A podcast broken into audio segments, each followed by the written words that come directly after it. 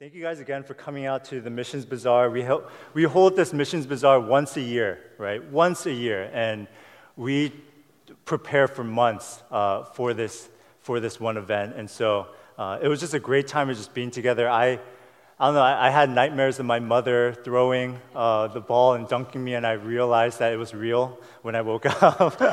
um, there was a station for uh, the police department. I thought that was so cool, right? There was a station for uh, the Fairfax police, and uh, I've never seen that before. And so just kind of being able to put on like a bulletproof vest and then um, asking to be handcuffed. I asked, that wasn't part of the thing, I just asked it. And then uh, just being able to go into the police car. Um, there was, you know, there's some people who naturally gravitate, gravitate towards the back seat. Uh, I'm not going to say. I'm just kidding. Um, but it was just it was just really fun just to see everybody.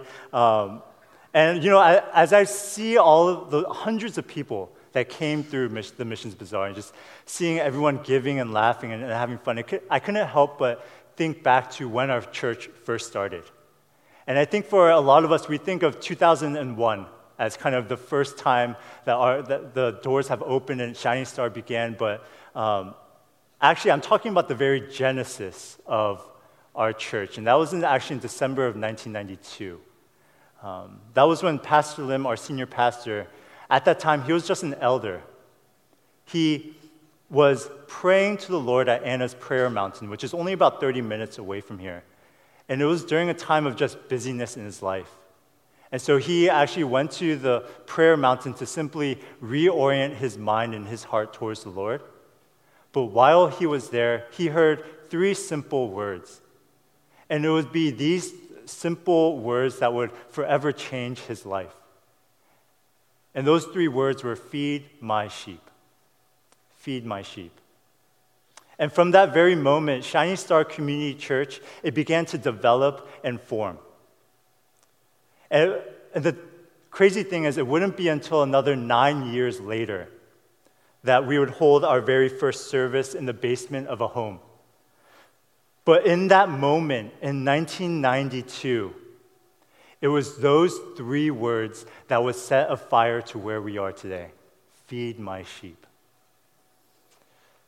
You know, I've been able to talk to Pastor Lim about that moment. And for me, uh, the more I've understood his heart and kind of what that has come from and understood the vision of our church here also, the more I've realized what those three words really mean.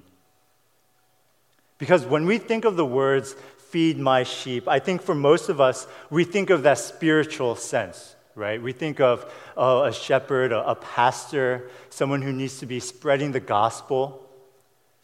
And absolutely, that is one of the main meanings of that. But there's more than just one layer to what Jesus was saying there. Because when it says to feed my sheep, a lot of us forget the most literal meaning to actually feed and meet the physical needs of the people.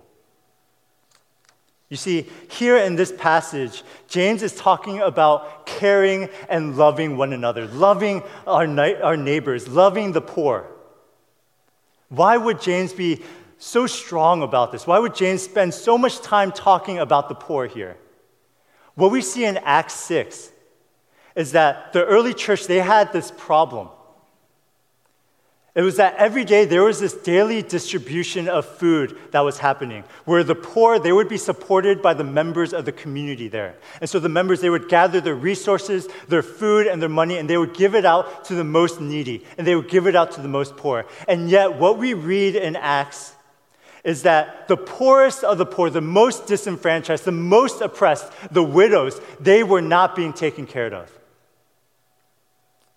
They were being overlooked. And so James is furious because he knows the heart of God.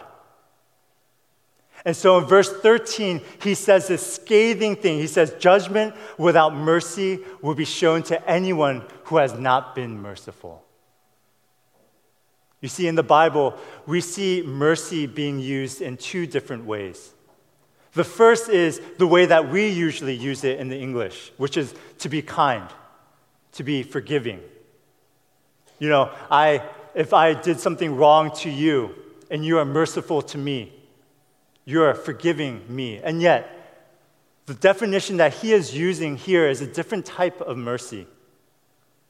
Because in Mark 10, we see this blind man named Bartimaeus, who's a beggar lying on the side of the road. He has nothing. He is homeless. He is without anything. And yet he hears that Jesus is going to be walking down the road. And so he says, Jesus, son of David, have mercy on me. What is he saying there? Why would he use those words? He's not saying, Jesus, please forgive my sins. He's not saying, Jesus, be nice to me. He's literally saying, Jesus, heal me. Heal my blindness. Take care of my physical needs. You see, mercy in this sense here that James is using is saying, look, mercy is taking care of physical needs. So when James is telling the people here, he's looking at these widows and he's saying, Look, it's not enough to just talk to them. It's not enough to have good ideas. It's not enough just to pray for them. You have to act. And it's scary because James, he says that judgment will be shown to those who have shown no mercy. What does this mean? It means that God will judge us if we simply talk about love and don't walk the walk. It means that we can talk and discuss a billion different ways to serve and feed the poor. We can have focus group meetings, we can have leadership meetings, we can do discussions and seminars and sermons and all these different things to talk about what it means to have the heart of God and to feed the poor. And yet, when we don't act, it's meaningless. And when it's meaningless, that means God will judge us. And this is why the beginning of this passage it talks about favoritism. Because you see our world is obsessed with the rich and the powerful. And I'm not just talking about the world and celebrities and, and these different things. I'm talking about how the church itself is so susceptible to that as well. I challenge you to, to look at a megachurch and look at their elder board. Because for a lot of megachurches, I'm sad to say this, is that their elder board is filled with CEOs, is filled with multimillionaires, is filled with congressmen. And it becomes so easy for a lot of us to follow the values of this world. Look, there's nothing wrong with being a CEO or a congressman. No, don't, misinterpret those words. But what I'm saying is that for so many of us, even though we are in the church, it can be so easy to follow the values of the world. And that's why, for me, one of my spiritual mentors is this pastor named Chansu Lee. He doesn't know he's one of my mentors, but he is. And he's, he's the head pastor of a church called uh, Uri Church in Korea. And one of the reasons why I respect him so much is because he said that at his church there are over 20 elders, and he meets with them frequently over the years. And yet, he said he has no idea what they do for a living. He has absolutely no idea what they do. And he says it's not because he's ignorant or because he, he hasn't, doesn't want to know or whatever. He said it's on purpose, it's very intentional. Because there are people at that church, there are people in every big church that give millions of dollars hoping to become an elder, hoping to have recognition from the pastor, hoping to have some special type of prayer or blessing over, the, over them from the pastor. And yet, for him, he says, I refuse to show any type of favoritism in that way. I refuse. You see, the, this title of my sermon here is called uh, a church of mercy. And for me here, I'm not talking about the early church in Acts. I'm talking about this church, about Shining Star. You see, Pastor Lim, he heard three words in 1992. And it was three words that have led us to this point feed my sheep. Feed them not only spiritually, feed them not only through the Bible, feed them not only through the theological viewpoints, but feed them physically. You see, our church is sponsoring over 100 missionaries in all these different countries all over the world. We give over 50% of our budget, everything that we have, to missions. We have family worship every month where we bring all of our children on stage, where we raise our right hand, and where we pray for them. We spend months preparing for retreats and camps for the next generation. We spend our money, our time, our resources on these two things on missions and on children. And if you go to our website, the very first thing you'll see are two simple sentences a heart for missions and a heart for families. Why do we put so much emphasis on these two things? Why do we give so much beyond what a lot of other people would say is common sense? It's because when I read this passage and when we read this passage, we read specifically that this verse that judgment without mercy will be shown to those who show no mercy. And it fills me with two things it fills me with fear and it fills me with hope. I'm fearful because God is jealous for the poor. And he is jealous for the oppressed. And he is not going to stand idly by when he sees injustice and hypocrisy, especially from the church. But you see, I am also hopeful because I know what our church stands for. I know what has led us to this point. I know that in 1992, God said those three words, and He is still saying those three words today. And those members here, the staff here, the leaders here are all in on that too. Because we believe in feeding the sheep, not only theologically, not only spiritually, but physically too. That's why we give so much of our time and of our energy in those things.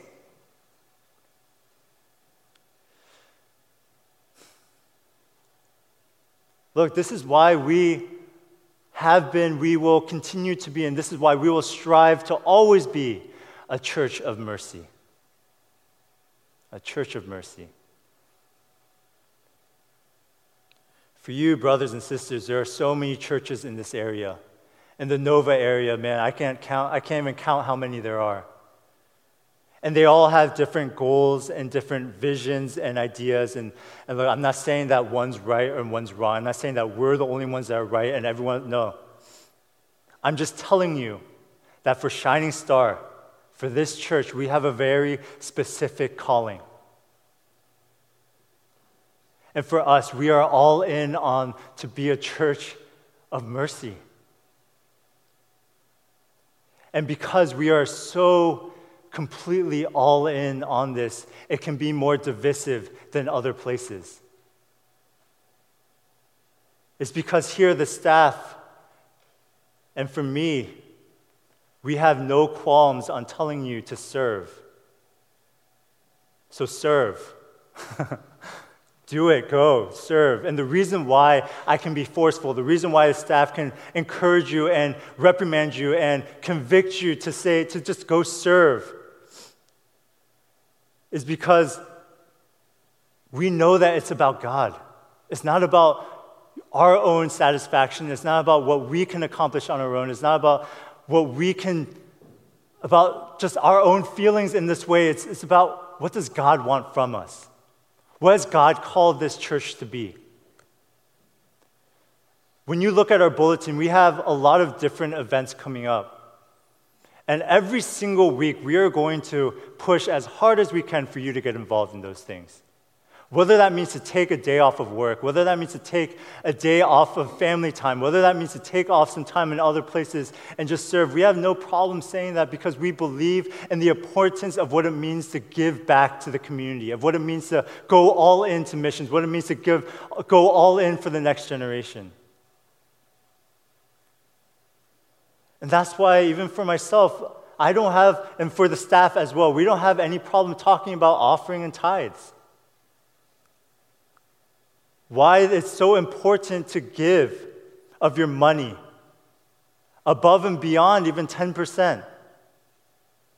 Because the first is because honestly, money can be the biggest idol.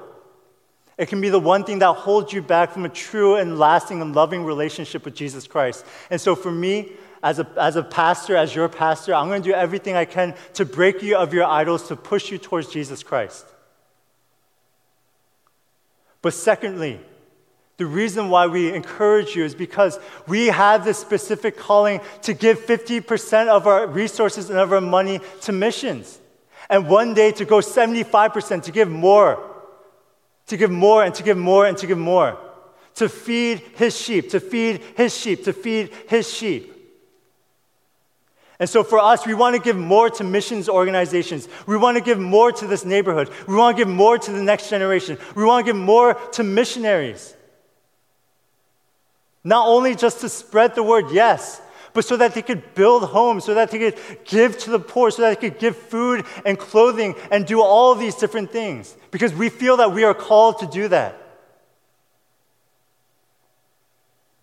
And that's why we are all in on those things. And so, church, be merciful. Not for me, not for you, but because God is good and because He is glorious. You see, in verse 1, it says, My brothers, show no partiality as you hold the faith in our Lord Jesus Christ, the Lord of glory. Now, in this passage here, in this verse, why would James use this phrase to describe Jesus? Why would he use this characteristic, the Lord of glory? He could have used any other description. Why this one?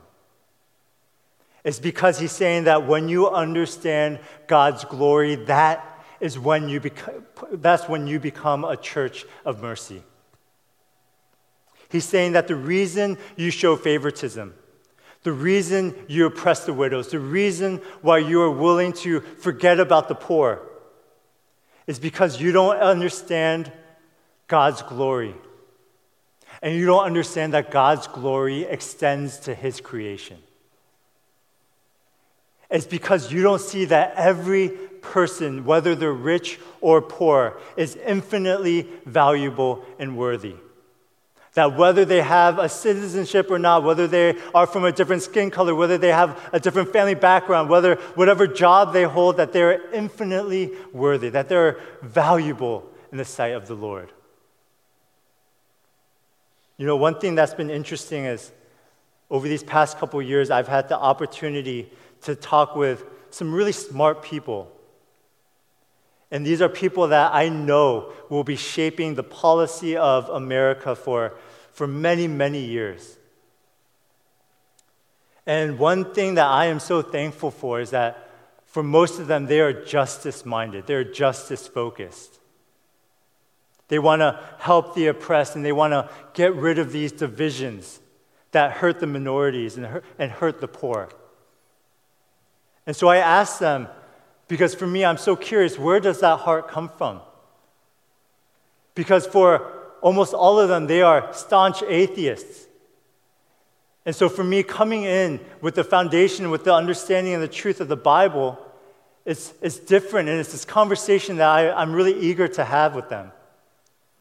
Because for me, my understanding of the, inherit, the, the, the absolute worth of a person comes from Jesus Christ.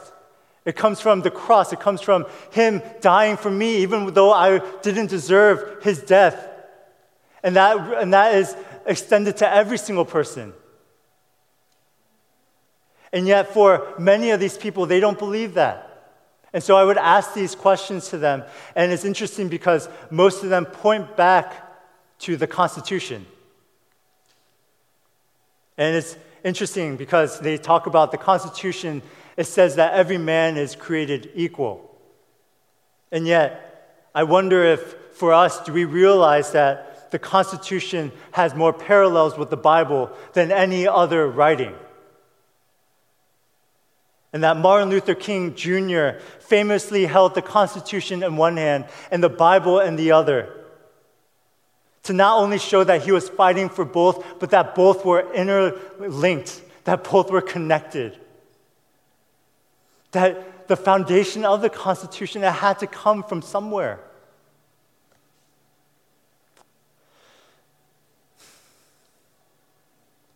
You see, the reason why we as a church fight for justice is because it leads back to our value that people, every person, is made in the image of God. But what's unfortunate is that the world is slowly turning away from those values and turning more towards what James says here favoritism. That's why, even in DC, even in our backyard, we see gentrification happening. We see affordable housing coming to a standstill. We see minorities and the poor being pushed to the side. And so, church, this is my challenge and my, my conviction to myself, and I, and I pray to you as well that the world will continue to turn towards one way, and yet where will you stand? Because it is our duty and our privilege to fight against the tide. And not only that, I, I pray and I hope that it convicts your heart because God, He also sees that, man, if, if the world that doesn't have the Bible as a foundation is fighting towards justice, how much more should we fight for that? How much more should we go above and beyond in those ways?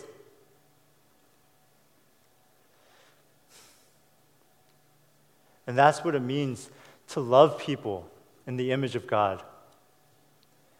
And that's what we try to go back to when it comes to feeding the sheep of Jesus. And so, lastly, what does this mean for us? You see, in verse 7, it says that we are called by an honored name. For you, you have a name, and it's not the name that your parents have given you, it's not the name that is on your birth certificate, it is the name that Jesus Christ has given you the moment you accepted him as Jesus as, as Lord and Savior. It is the name that he wrote down in the book of life. You see, it doesn't matter how much you earn or what you do or don't do, we are one family. The moment you accept Jesus Christ, your identity is radically changed forever. What does your identity change to?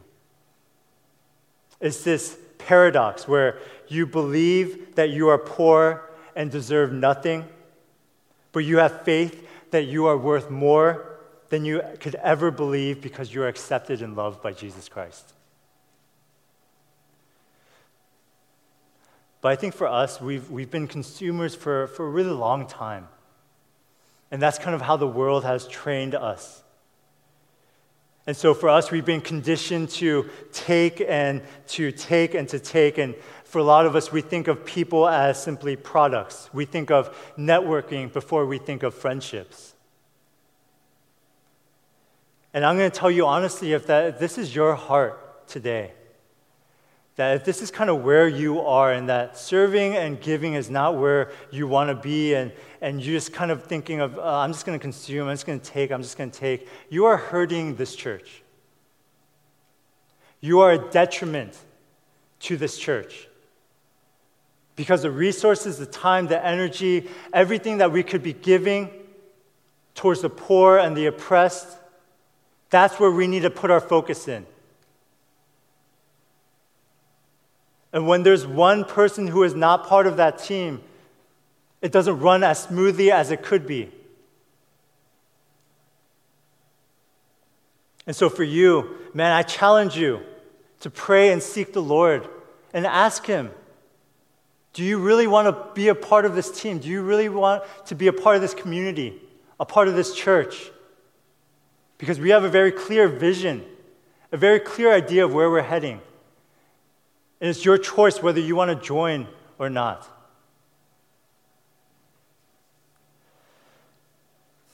You know, in John 21, Jesus tells Peter three times, three times, feed my sheep. Commentators, they've talked about why Jesus repeated himself three times, and there's some people who say, oh, there's not really any meaning behind it. It's just because the story it goes along the way. Other commentators have, have said other things. But I'm going to tell you one thing is that for those three times, Jesus, he phrases those three words differently each time he says it. The second and third time Jesus says, Feed my sheep, it gives this connotation, this overall well being for the sheep, saying, Just take care of them. These sheep are lost. So I want you to be a pastor to them. I want you to be a shepherd to them. I want you to take care of them. And yet, the first time he says to Peter, Feed my sheep. If you really love me, then you will feed my sheep. The literal translation, it says, Feed my lambs. And what that means is a literal feed them. Feed them. They are hungry, so feed them. They are thirsty, so feed them. They are homeless, so feed them and take care of them because they are me.